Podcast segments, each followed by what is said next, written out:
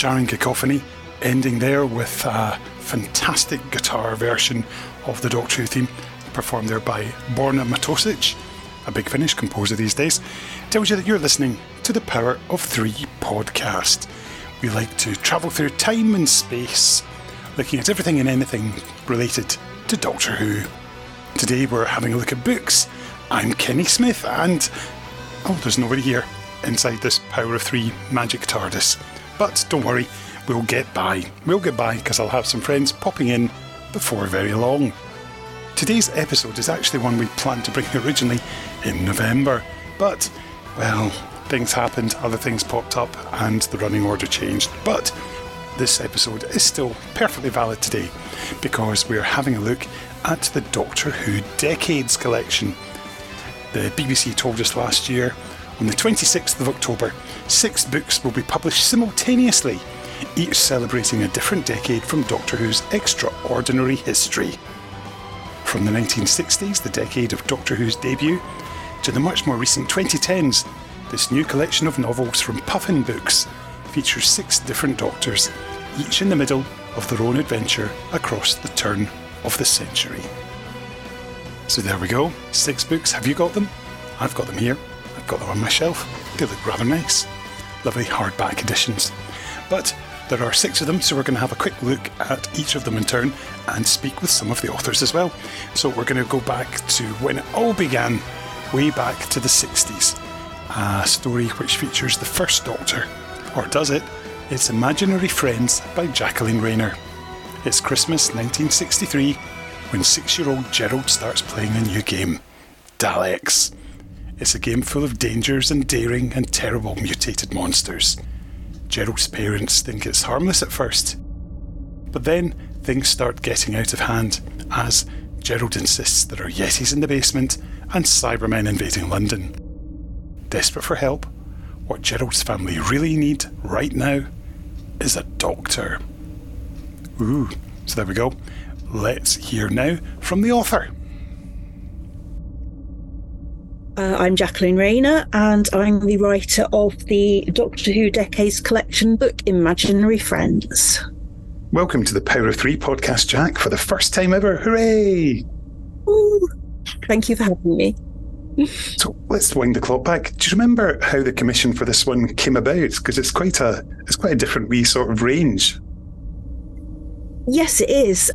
Well, it was the same as sort of most books, really. The editor, the range editor, Tom, emailed me and said, We're doing these books, um, and I wondered if you'd be interested.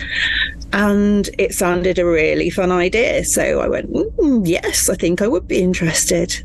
Uh, and then I found out basically that the people he'd asked for it were like, you know, real proper authors. So there's a real proper authors and me. And I was like, I don't know how I got in here, but I'm very glad I did because um, it was, oh, it's a brilliant project to work on. And Tom said, uh, is there any particular decade that you feel drawn to? Um, and I said, 60s because uh, I I love 1960s Doctor Who. Um, it just uh, oh makes me happy. I have I love every decade of Who for various reasons. Um, you know, childhood watching, the time when I really became a fan. So there's no decade that I'll go. That is absolutely my decade and no other decade but I I have such a such a soft spot for the 60s and the William Hartnell years in particular.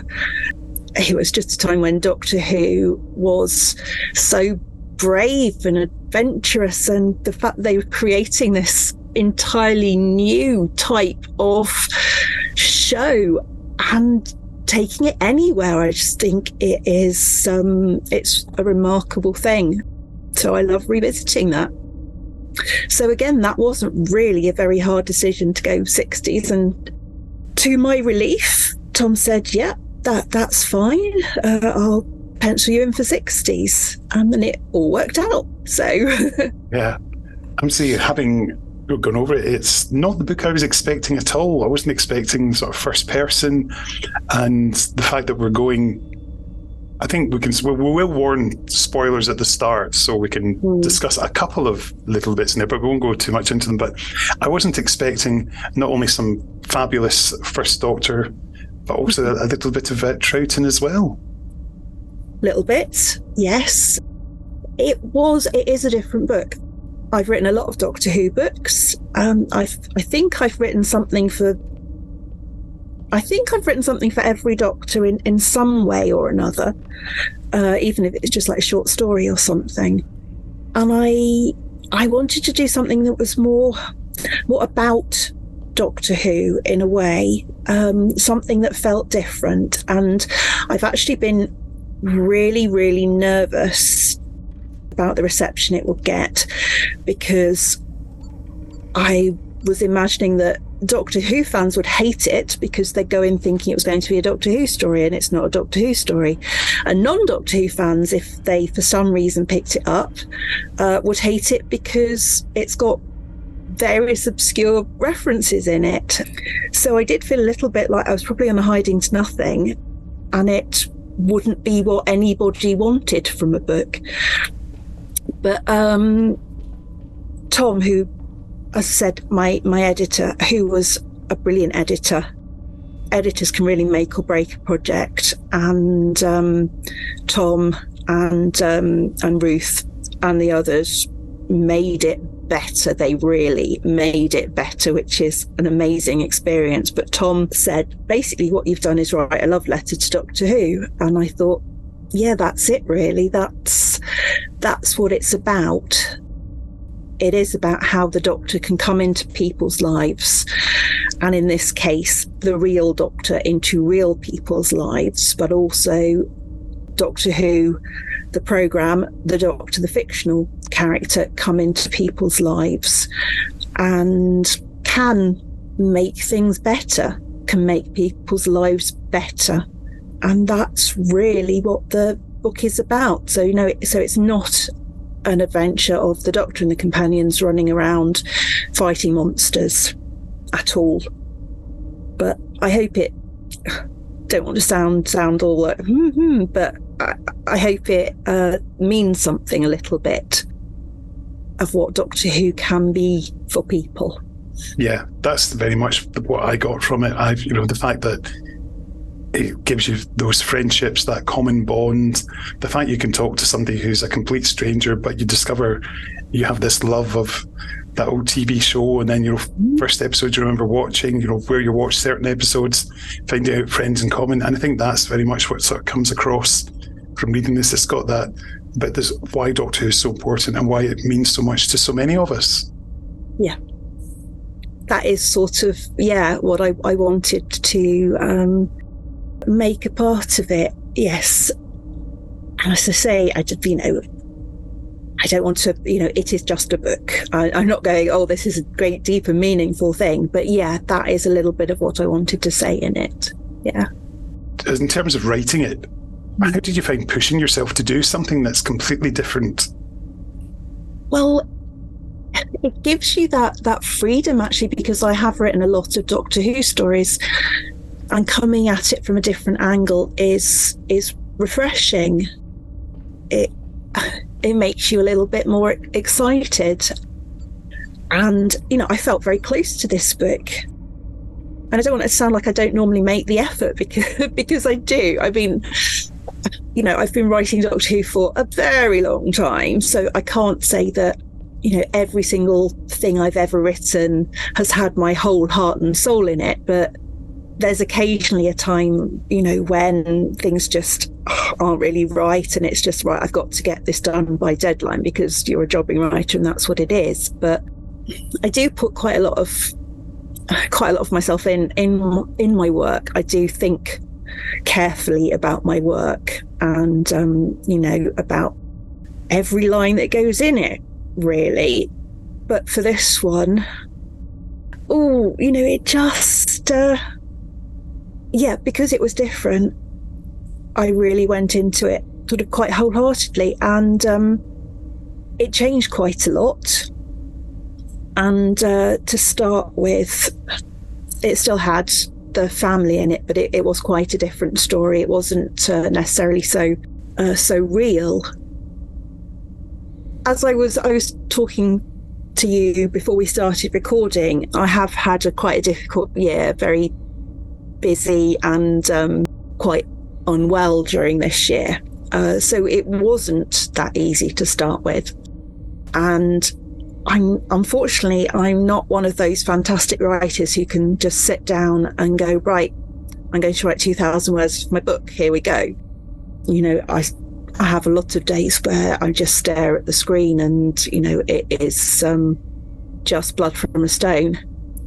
And then what happens sometimes is that one day it'll just happen for me and that's what happened with this one. It was it was blood from a stone blood from a stone blood from a stone and then one day it was whoa and i wrote you know maybe a quarter of the book in one day and it had happened. There it was. I got the book. Suddenly it worked. That you know that was my book and i knew where i was going.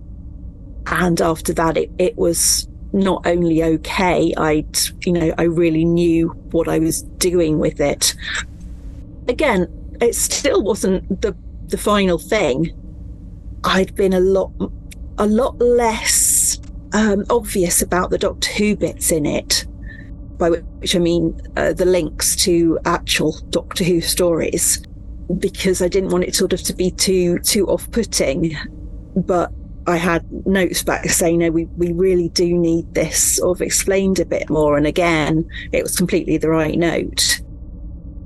So you know, I still wasn't there with the finished book, but that was the point. Just, you know, one random Sunday when I woke up and the book was in my head suddenly. And after that, it worked, which uh, is, it's always, it's not only a relief when that happens because, oh, you know, I suddenly got some word count. It's because suddenly the project's real for you and it means something for you. And that's, um, that's what I tend to find with the things that I'm most pleased with how they turn out that suddenly I'll have that turning point in the middle when suddenly it, it becomes real for me. The thing that I took from this is I took the character of Jerry. I could relate with him as being the Doctor Who fan, but also mm. Claire as being a parent and life going by and getting older. And I think that was it was just the observation, and it's obviously you're writing from exactly that point of view and putting it across as as we sort of from going from being the child to become the adult and the aging that we see and things yeah. that go on around us. And, and I think it's that human element. That's what I really, really loved, and I could so relate to. Thank you. Yes. Yeah, having my little family, I did feel very um, close to them by the end.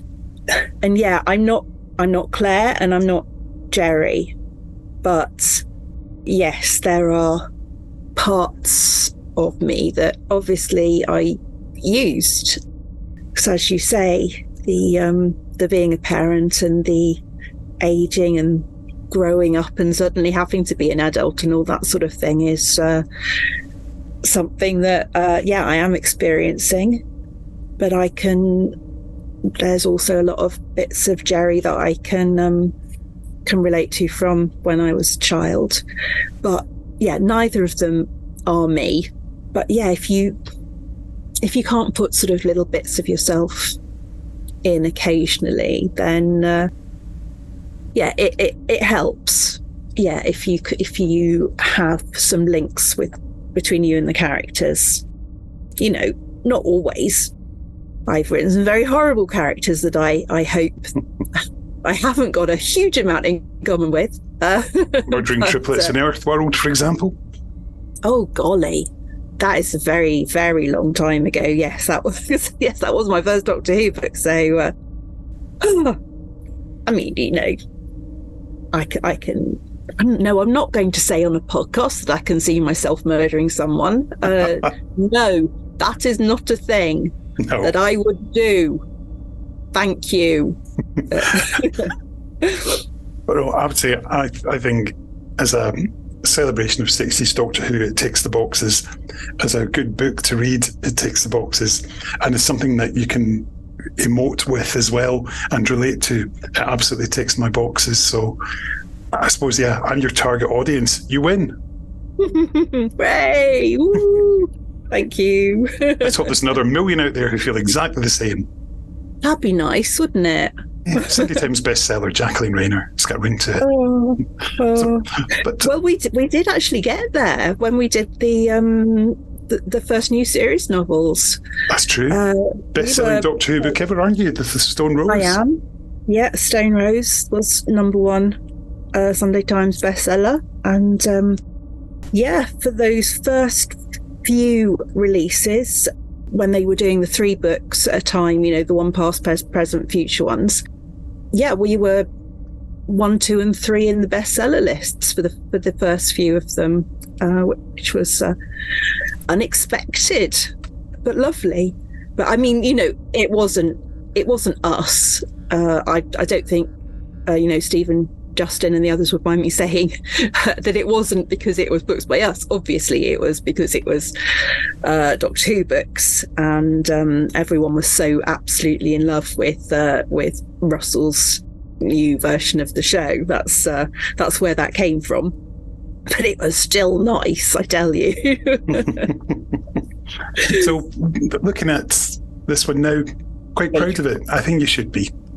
Thank you. Thank you very much. Yeah. uh, yeah, it, it feels sort of in a way like it should be my swan song, like my, my end of my Doctor Who writing. I'm shaking my head, listeners.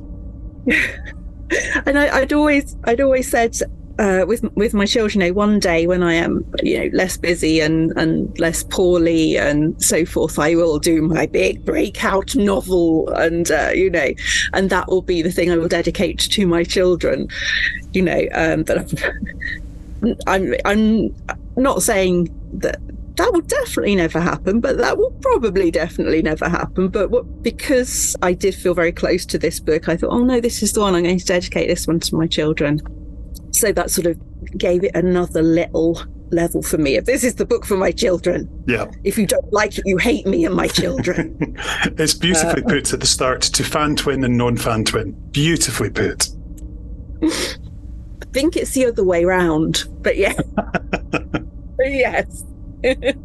Weirdly, actually, uh, for people who um, knew the boys back when they were fan twin and non fan twin, it's changed completely. And um, fan twin, you know, still Doctor Who's okay, but non fan twin absolutely loves it. New series, he's a Mhm. big new series fan, particularly uh, David Tennant. So he's very, very excited for, for the new stuff, although he's also incredibly excited for Ncuti Gatwa as well. Yeah. Um, but yeah, he he watches it all the time because you can do that now because you get you know you can watch Doctor Who on your phones. It's amazing. Yeah. the space year 2023. Who'd have thunk? I know. And yet he is absolutely a massive, massive fan now. So they have uh, they really have swapped. It's brilliant. I love it. Oh, well. Sadly, my Katie's not really watching as much these days, but I think with the return of David, I think she'll probably give it another go. So fingers crossed. But no, Jack, thank you so much for your time. It's been a real pleasure. Well, thank you. Thank you very much for that, Jack.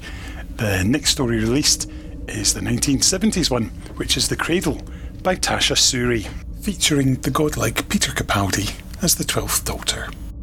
London, 1978. Tensions are high in the East End, and one day on their way to school, Seema and her friends are threatened by a group of boys from the National Front. Fearful for their lives, the friends find themselves saved by the appearance of a mysterious, seemingly broken down bus. Inside it's like nothing they've ever seen. What is this strange place? The tall, grumpy man with white hair might know the answers, but he seems just as scared as they are. So that's the 70s story. Now we'll move on to the 1980s The Self Made Man, which features the Fourth Doctor, and it was written by Mark Griffiths. Midnight, 1984. In a sprawling housing estate in South London, a man finds himself pursued by a strange hooded figure. And when the Doctor and Romana arrive in the TARDIS the next day, they find themselves in the middle of a crime scene. Thankfully, child genius Matthew Pickles, inventor of a hugely popular handheld video game, is on hand to help. But someone has been playing with something they shouldn't, blurring the lines between human and technology. And now we're going to hear from the author. Hello, yes, my name's Mark Griffiths, and I've written a book for the Decades collection, which is called The Self Made Man. Welcome to the Power of Three, Mark. It's a delight to have you on. Hello. Could you maybe tell us a wee bit about how this commission came about? Because it's obviously a prestigious range that, and it just looks, it looks so beautiful, this collection. yeah, they've come out very nicely. I'm relatively new to the world of Doctor Who writing. About two years ago, I wrote a short story for a book called Origin Stories. It was a story about Sarah Jane Smith and the Fourth Doctor, which I had a load of fun doing. Unfortunately, uh, the publishers seemed to like. So when they were setting up this new collection with a different book set in each decade of the show's history, I was lucky enough to be invited on board. I take it then, you said that you're a newcomer to Doctor Who fiction, but is it fair to say that you're a fan of Tom Baker's Doctor back in the day? Oh, absolutely, yeah. He's definitely my Doctor. His first season is the first I can proper, well, properly remember. So yeah, he's always been my Doctor, and I've always had a slight obsession with season 18, which would have been when I was about nine or ten. So my my story sort of leads into season 18 because my story is set in the 1980s, and I wanted it to be about Britain in the 80s, about the sort of social changes that were happening then, but also I wanted it to be a little bit about Doctor Who moving into the 1980s as well, with JNT taking over and ringing the changes. I have to say, the fact you've even used the words, the, the letters JNT is that's you outed. You are absolutely one of the crowds. I, my, I was born 11 days after Pertwee regenerated into Tom at the end of Planet of the Daleks. So, right. like you, Tom is very much my doctor. And reading this is so easy just to hear that Dr. Romana flirty, clever, knowing relationship. And it absolutely sings on the page. And I imagine that having had those voices in your head for so long, in a good way, that it just, when it came to putting them down, it's just, it's like second nature. Oh, well, that's really kind of you to say. Yeah, I, I was really keen to sort of replicate the banter of the Doctor and Romana 2 had. I, I, think that's probably the best thing about season 17 is um, that lovely relationship between the two. So I wanted to carry that on.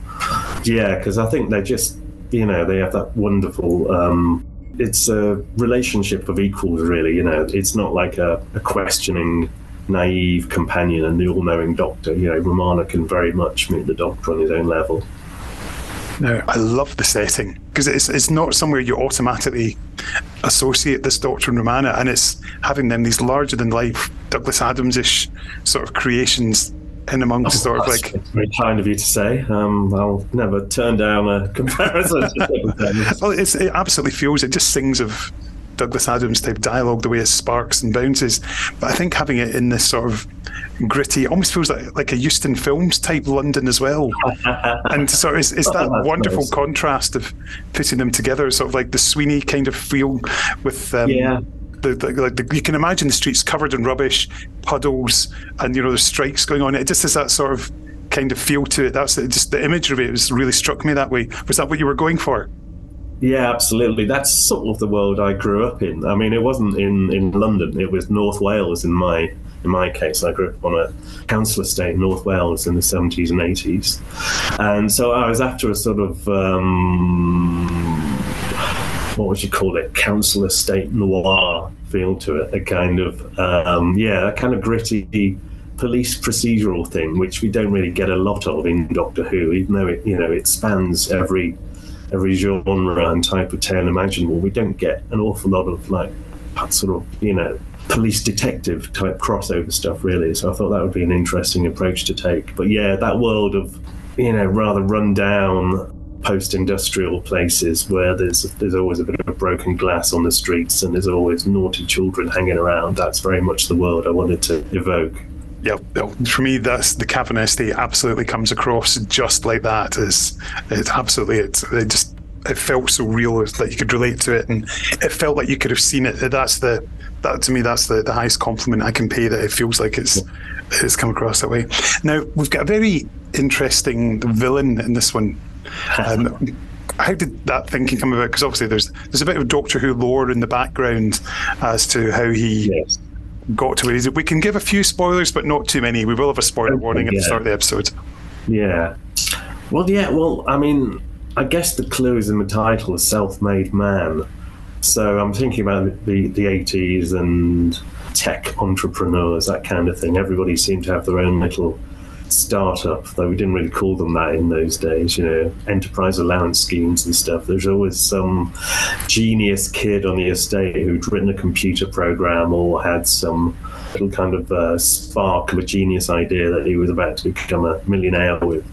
So that kind of which is, I mean, you could you could say that's a sort of positive thing that came from the 80s, although it was at the expense of the community quite often. It was, um, you know, uh, we always think of the 80s as being about individualism, which is the, the, downside of that kind of thinking. So I wanted that tension in there. This character who maybe he's doing some good for the place he lives in, but um, maybe there's a dark side to it as well. So this idea of a a self-made person, both in terms of wealth and um, creating their own career, but also in terms of uh, the sort of cyborg technological side of being a self-created person.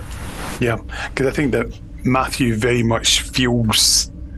He, feels like you could have known him or somebody like him back in the day, and I, you know, I like that sort of that sort of quality of that we can we can relate to him. We know where he's come from, almost like a like a young Alan Sugar type, or, or younger, even younger than Alan Sugar. Yeah, that's the kind. I mean, that's the kind of thing I was I was trying to evoke there. The um, kind of young, enthusiastic person who has no compunction about trampling people who get in, get in his way to succeed.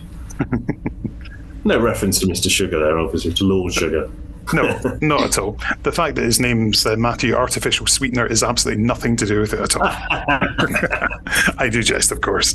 So, how did you find the writing process with this one? Because obviously, with your, your own books, you've got that creative freedom, but here, obviously, you're working within the Doctor Who yeah. parameters. Um, it was i mean I, I, guess like any writing job it was hard but it was fun that's the that's what writing should always be it should always be really hard but it should always be fun as well i've been pleasantly surprised with the two things i've done for doctor who with, with the amount of freedom i've been allowed i thought I would be a lot more constricted in the types of references I could make or the story I could tell, but pretty much I've been allowed free reign, really, which has been brilliant. For instance, I I mean, when I did the origin stories thing, I had the pick of what companion I wanted to use. I went straight for Sarah Jane Smith, and with this again, I had the pick of the Doctor. So I went, I zeroed in on the fourth Doctor, and um, the, the, 1980s time frame, thinking I'd kind of I'd lived through both, so um, I, would be able to mine my own memories there, you know, which is always a preferable to doing lots of research. Did you do a bit of research into the 80s just to look what was around in particular years? And obviously, around 1984 yeah, here. I mean, yeah, because we're set in 1984, which is a year I have very strong memories of.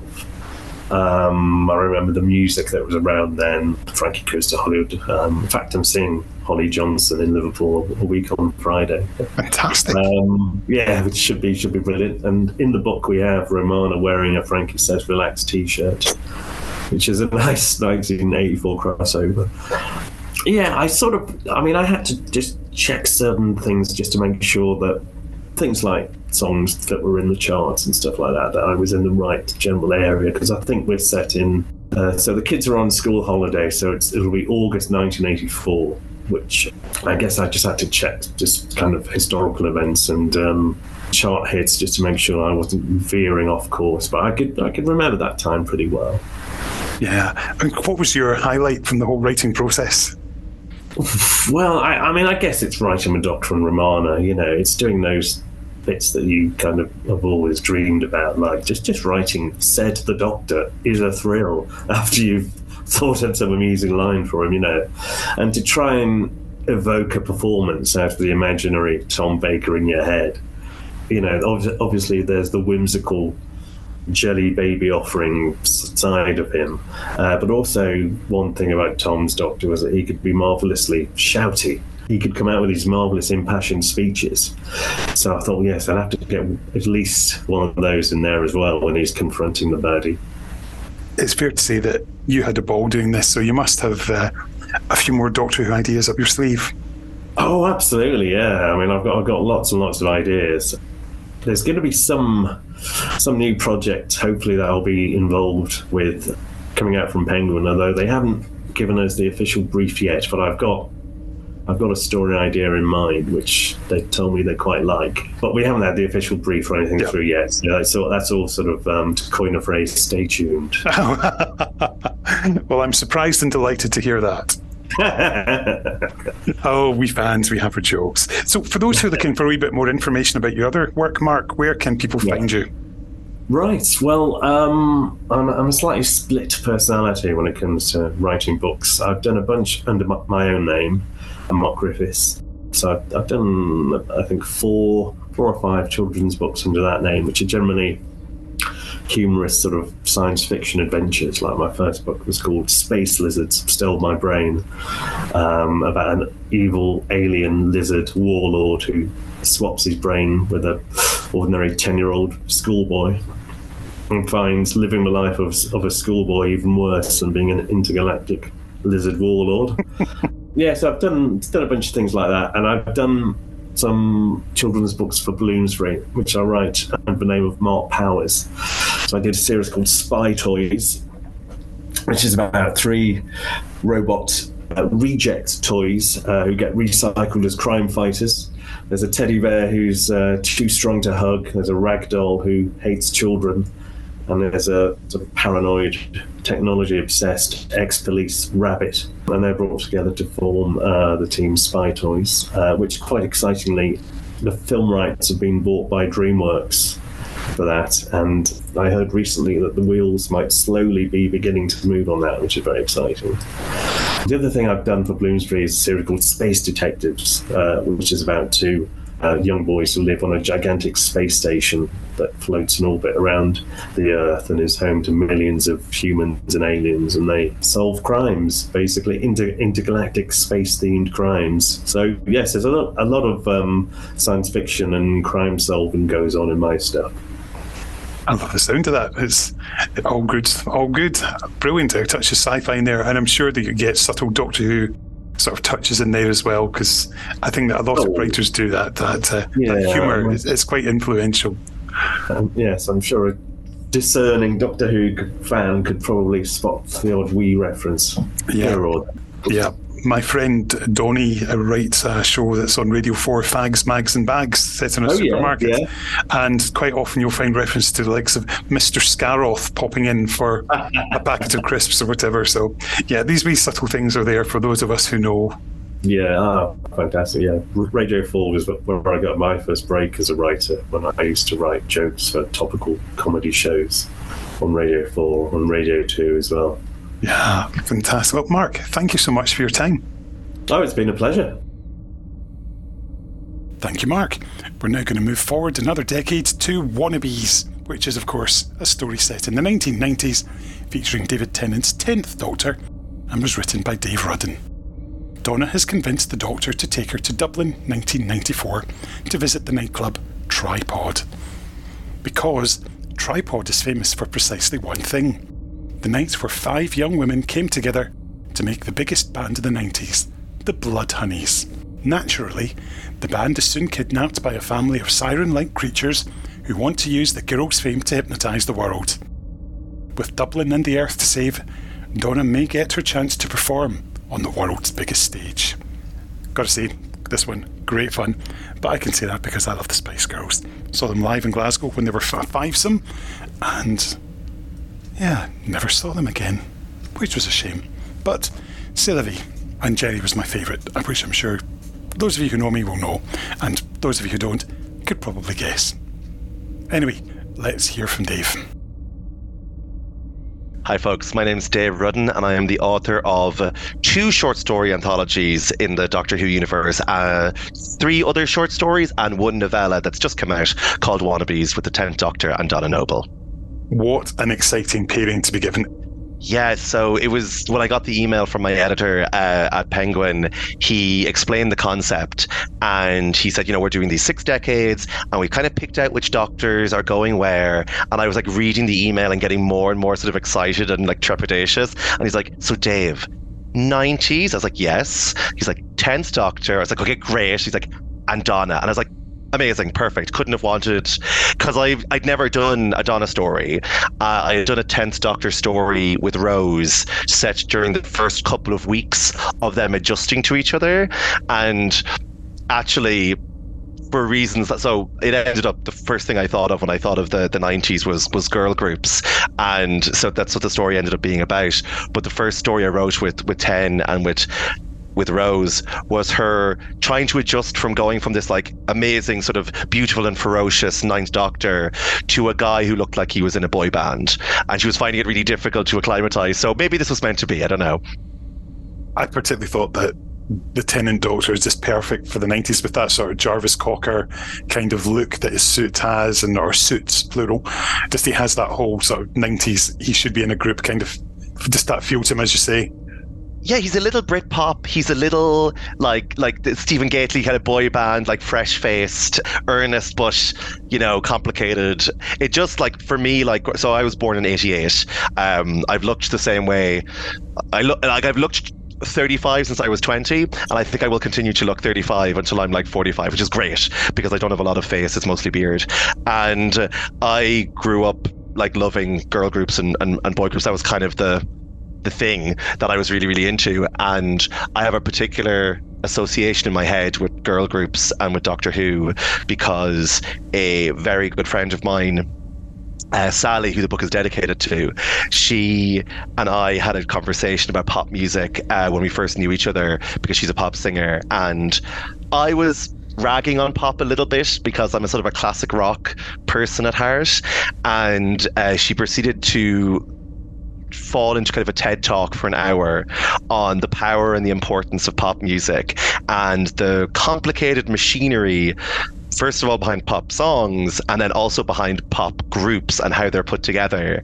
And by the end of it, I was slightly blistered with the force of her knowledge. And she was also a huge Doctor Who fan. So I guess there's an even bigger sort of connection in my head between, because like, I suppose the idea, not to get too ahead of myself, the idea behind Wannabes is that yes, pop music is manufactured, a lot of it, but what it means to the people who like it is not manufactured. That's very real and organic, and those two things could exist kind of in the same space. Yeah, I'm going to quote um, just a bit that uh, I highlighted. Oh no! uh, no, no, it's good. It's from page 94. The Blood Honeys weren't a group of girls who fell in with each other by accident and rose to stardom through talent and heart. They were a product designed by a process as heartfelt and authentic as stamping a logo on a shirt. Now, yes, that is so true, but this is the thing that, okay, I was um, in 1996 when the Spice Girls emerged, I was 22 and okay. I absolutely fell in love with them one of my best friends, Walter, who's listening to this, he discovered them on the Box channel. And we just sat and watched the video for Wannabe over and over and over again. And I, even now to this day, I still love Geri Halliwell. I even had a cardboard cutout of her beside my desk at work. I was 22. One of my colleagues, That's Alison, yeah, well, Alison very kindly got a post-it note and wrote "Access all areas" and stuck it on Geri's crotch, which is in the Union right, doing the pose, and uh, which was very funny. And um, so yes, I I'm absolutely your target demographic for this because I absolutely love Spice Girls and Girls Aloud and all the classics. It's quite scary to call them classics. So, who are your favourite girl band if you have to pick one? So I was deeply in love with All Saints because they just seem to have a very different vibe, almost an indie music vibe, particularly with their music videos. Like I was big into watching music videos and because there were these little like essentially short stories. Like, you know, Wannabe, you can watch every frame of Wannabe and the stories being told. And I've had a long I've written like one music video, which I was very proud of. And uh, so I liked All Saints for the moodiness, but the Spice Girls as it was my first introduction to this sort of pantheon the idea that like not just singers in a group but each one meant something. Each one had a role to play. So you had your uh, you know the charismatic one who is not the best singer but the, the one who is like the most, that sort of like you know, has the has the sort of like majesty of a star on stage, and then you have like the singer and you have the dancer, and I uh, these these terms were sort of solidified for me when I talked to Sally about because she consulted on the book uh, very importantly, and she was like, and you know, and then you have the one who's in the group and you're not quite sure why, but they're there because five looks better than four, basically. And so, yeah, with like, like I loved the Spice Girls, loved um, B*Witched as well, um, an Irish band that. Um, or group that came along maybe a couple of years after. Uh, I was more Boyzone than Westlife, um, and then I had a, like a soft spot for the kind of flash in the pan boy groups that had like a song and kind of disappeared. And like I'll say that, and someone will write in saying, "Well, actually, Dave, they had many complicated albums, and you just didn't sort of." I think when you're like, because I was, I suppose I was like 10 or 11 and you i didn't have i grew up in a tiny village um, there were more people on the zoom call than in the village that i grew up and so i didn't have like access to outside like like Donna in the story mentions being on the forums and things. Well, I had no access to any of that. So if a group didn't pop into Top 30 Hits, which is this Irish show that covered the hits, as soon as they left that show, it was like they totally vanished. And so I think one of the reasons Spice Girls is so ingrained is I think they sat at the top of the charts for 13, 14 weeks. Like, so much so, it was incredibly jarring when they left because we always knew they'd be number one. And then they were knocked off, I think, by the Prodigy Firestarter, which tonally was so jarring to 11 year old me um, that I resented the Prodigy for years afterwards because, like, what is this black and white nightmare fuel when my girls have gone? So, I mean, Spice Girls were kind of the OG for me, basically. Yeah. Were you ever a fan of Six with Nadine Coyle before she had to leave? This is me showing my Irish oh, girl group knowledge. I'm really quite sad this Travis. way.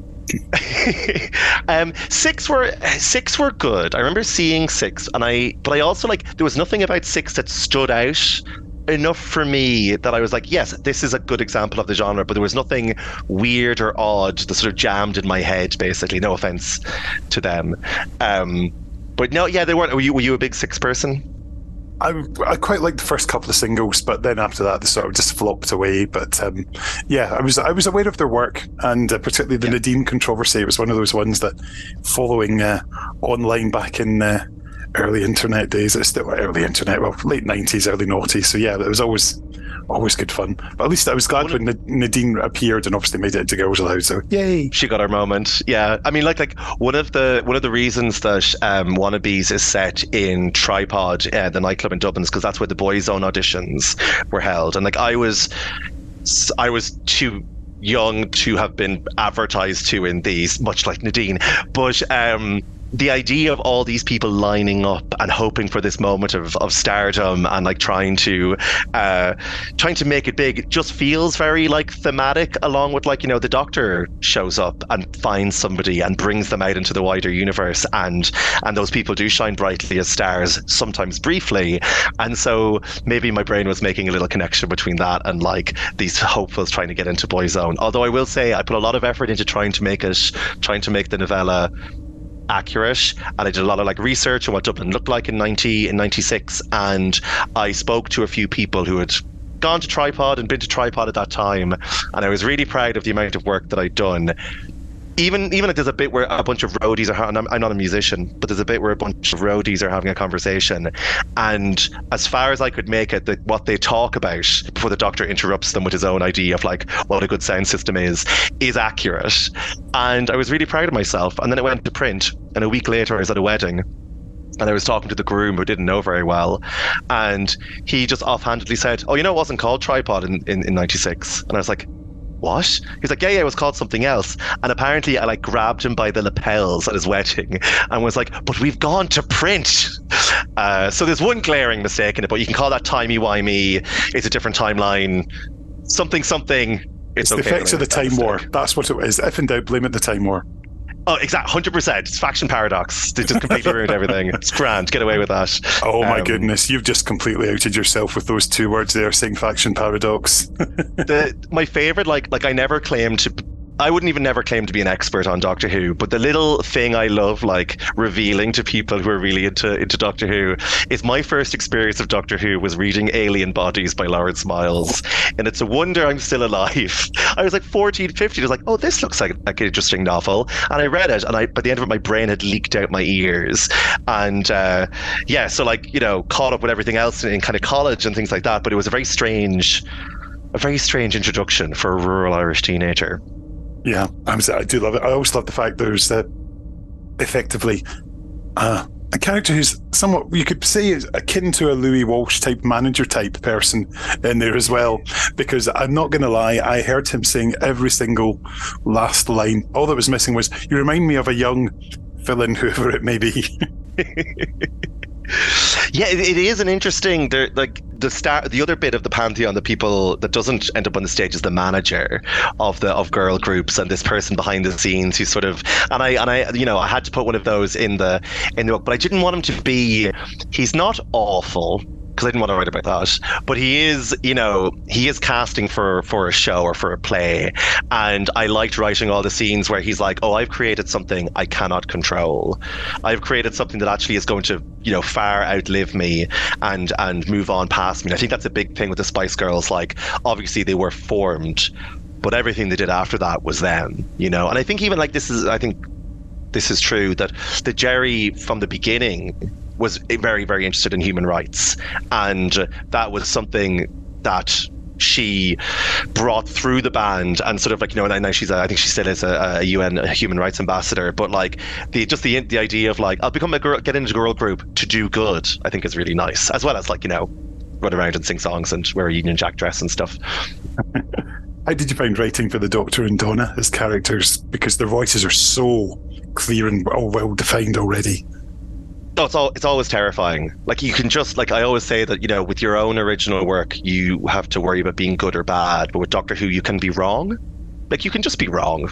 And and there's very many people out there who can tell you, and will in a variety of different tones that you like made a mistake. And look, I'm very firmly aware that this is a this is a uh, I'm picking up something very valuable and very dear to a lot of people, and you have to treat it very very preciously. And then also because it's Doctor Who, anything you don't like that I write will probably change or be retconned or do something else in the future, because it's very it's a very elastic elastic universe. And so taking on, I had written ten before but I'd never written Donna, and obviously it's a big year to be doing it.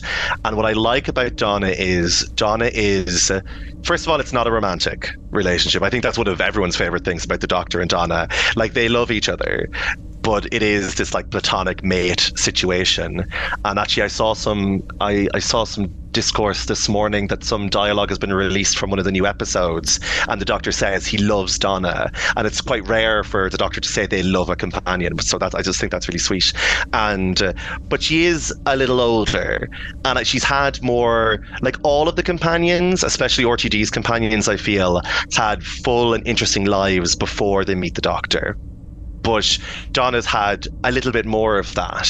And so delving into her background and what she did before uh, meeting the doctor was really fun. And uh, like the, the sort of like she's a person who is fiercely intelligent, fiercely talented, incredibly charismatic, but hasn't quite found like she bounces between temp jobs is a thing that she bounces between. She hasn't quite found who she is, and that's such a that's a very YA thing, and it's a very young person thing. But I think we need to see people who what would what would I what would we say, Don? And like I, I have her actual birth date somewhere, but like in the in her first appearance, she's like early 30s maybe Yeah, that's what I always coded assumed.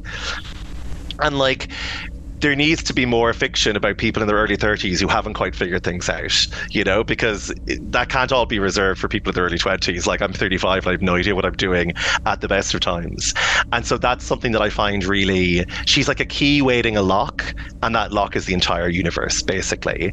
And it's also this is also very much Donna's story, as opposed to like the Doctor is there and he's present and he gets to do lots of doctory things, and but part of the appeal of writing wannabes was this is Donna's show, and the Doctor is just along for it. So there's a bit quite early on where the doctor says, "Okay, Donna, you pick the next place we go," and she's like, "I want to go to the 16th of November, 90, or the 10th of November, 1996," and he's like, "That's distressingly specific," and she's like, "We're going to something I want to go to. It's always apocalypses and planets blowing up, and I just can we just go to a girl group?" And he's like, "We could go to Space Mozart." She's like, "I don't want to go to Space Mozart. I want to go to my thing," and uh, I just think that's a very Donna thing. She is caught up in the the wonder and the glow of like like of being the of being the doctor's companion, but she also has her own stuff to be at, and that's what really like attracts me to her, basically. Yeah, I mean, I always think of her and the doctor's relationship as being like exes who got on very well. They would never work as a couple, but they got on still yeah. and they have that that banter between them and sort of just getting in little amusing digs at one another but I, I love them I think they're my favorite doctor and companion yeah. pairing from our like they made out once when they were 22 and have now all worry about that as a component of their their relationship is gone and now they're yep. just like great friends. Yes. It's kind of a little. I recently watched all of Seinfeld, which I'd never watched, and like there is one thing I find refreshing. I mean, they're awful people. People kind of call it the pre-Friends, but it's actually the pre-Always Sunny in Philadelphia. But the way that Jerry and Elaine reference without poison or uh, anger at each other that they used to date and it didn't work out, I think is a really nice thing. And so the Doctor and Donna, I mean, they don't have any. They have unbelievable chemistry, but it's very platonic chemistry, and that is especially after Rose and after Martha, that was hugely, hugely needed, I think, just as like a nice breath of fresh air. Fantastic. So, how do you look back on it? You must have been so excited when you got through the final copies and just thinking, there we go, my novella, my name, David Tennant picture, silhouette, there we go, beautiful. I mean, just the presentation of it, and like all the Doctor Who books that I've been lucky enough to do are are, are really beautiful. And the Alexis Snell was my first uh, illustrator on the first two books, and they have a very particular kind of woodcut style, which is really. Um, which is really nice. I mean, I would say that because they're my little paper babies, uh, but it's like distinctive and has like it makes them feel together. And then I did a few stories for the Origin Stories anthology, which has a kind of photo realistic cover, which is really cool.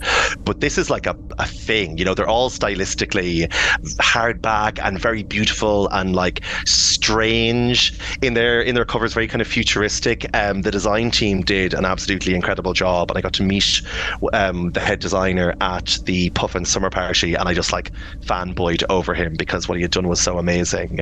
And seeing your work beside other people's makes you feel like you're like I always feel with Doctor Who, I'm like adding a tiny room onto an already existing house. And, you know, I have my own little contribution beside all these huge, incredible, complicated, complicated um, uh, additions. But feeling like I'm part of a gang is really cool. Like the six of us, and I'm working my way through them. I haven't read them all yet because I'm sort of I just got my personal copies the other day, but it just feels really nice to be a star in a constellation, and it's kind of a snapshot of the year that it is, you know. So that is, it's really. And like anytime someone hands me a book that I wrote, and they go, "Look at this thing that you made and it's real," always feels really. I still can't believe this is my job. You know, like I'm so perpendicular to being good at things that like having having my name beside that logo is never going to get old. Definitely not. Tell us about some of your other paper babies and where people can find out more information about your other work.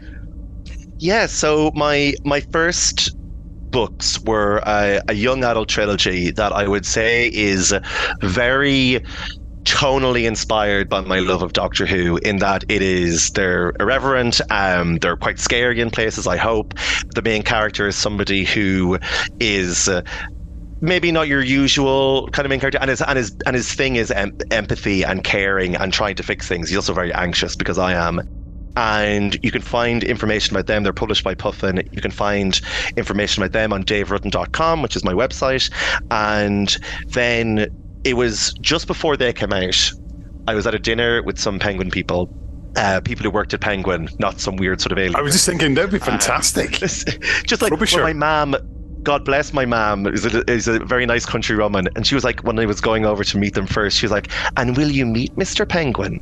And I said, I don't know if there is a Mr. Penguin, ma'am, um, but I'll check. So it was a few weeks before uh, Knights came out, and I was at dinner and I was talking to um, the woman in charge of the tie-in books at at Penguin, and she uh, was chatting about Doctor Who, and I was like, I love Doctor Who, and she's like, Oh, you know, we produce those books. Would you like to write? And then my editor jumped in between us and was like, Not until he's done the trilogy. And so, like, true to form, a couple of weeks after the third book came out, they asked me to write an anthology of short stories, each one about a different monster. So that's 12 Angels Weeping, the first one I did. Um, and also Christmas. They were like monsters and Christmas. So I was like, sure, I can jam those two things together. And then I did The Wintertime Paradox, which features the only new Who appearance of a particular faction that is very dear to some people. Well, a fraction of a faction, a cover, ba- my little cover band version, and then I did some things for Origin Stories as well. So that's everything that I've done. That was a long rant. Apologies. No, no, it's great. I think uh, we always like to encourage people to check out our guests' other work and go and find out about it and pick out more please do. I have nappies to buy for my child, so please do read my stuff. That would be good. Yes, not just read it, buy it buy it. Well, libraries are great as well. That's but, true. Know, no harm to have a copy on the shelf. Exactly, because then you can go back to it again and again. Annotate it if you like. Write all over it. I don't mind. And then buy another copy so you've got a clean version and give one to a friend for Christmas. Yeah, two friends. Oh, you three know, friends. friends. Family. 15 doctors, you know, whatever you need. Exactly. Fantastic. Dave, it's been brilliant. Thank you so much. That's my pleasure. Thanks for having me. So there we go. Thank you very much, Dave. The 2000 story is The Monster in the Cupboard, written by Kalynn Bayron and features Christopher Eccleston's Ninth Doctor. Lily thinks there are monsters in her house hiding in the cupboard, and when a chance refuel lands the Doctor and Rose right on Lily's doorstep, they both agree she needs their help. When asked about the monster, Lily can only say it's made of immense light and power, and, what's more, it's taken her mother and brother. It is a search that will take them from the Cardiff Rift right back to the childhood of Lily's grandmother and another disappearance all those years ago. The final release in this, bringing us up to date ish, is the 2010 story, The Angel of Redemption by Nikita Gill, and, unsurprisingly, it does feature the Weeping Angels. A poem of tragedy and beauty. The Weeping Angels are an ancient race of terrible power. Their true form is a mystery they wander the universe, cursed never to see one another. But they see everything else the course of time and space, and even the journey of their deadliest enemy, the Doctor. One angel is different though. One angel looks through time and sees so much more. Sadly, I haven't been able to get hold of Nikita to have a chat, but we'll give you a very quick sample of one of the chapters. This is a poem called Fear, as the whole book is told in the form of poetry. There is a certain smell to fear curdled milk, rotten apples, a flavour in the air, acrid, clammy, cold. Terror always knows how to announce itself, despite its best efforts, and everywhere it hides. It is not very often that we hunt one of our own. But if one of our own gets in our way, then that one of us must die. There you go, a wee bit of poetry to finish off today's episode. So, Doctor Who The Decades Collection is available now, published by Penguin or BBC Books, and they're priced at £12.99 each, and they're all available as hardbacks. You know us, we like to go with a tune, and I think it's quite obvious what we're going to be going with based on what I said earlier. Yep, you're absolutely right, because I Love the Spice Girls, and if you take away one letter from the title of Dave Rudden's book, you get the title of the song we're going to play out with. Yep, we're going to go with the Spice Girls and Wanna Be. We'll be back on Thursday, assuming that you're listening to this as it drops, and it'll be myself and Dave, and we're going to have a special guest whose name appears in a few Doctor Who episodes on the telly in the classic years. But who could it be? Stay tuned, and there's a clue. Bye bye.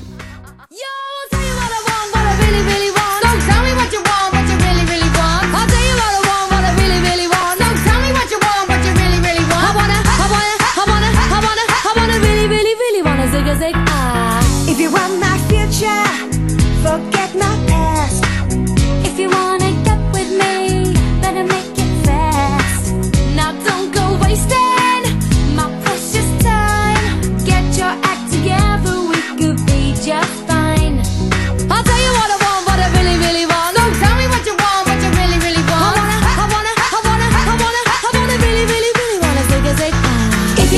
my lover You gotta get with my friends. Make it last forever. Friendship never ends. If you wanna be my lover You have got to give. Taking it to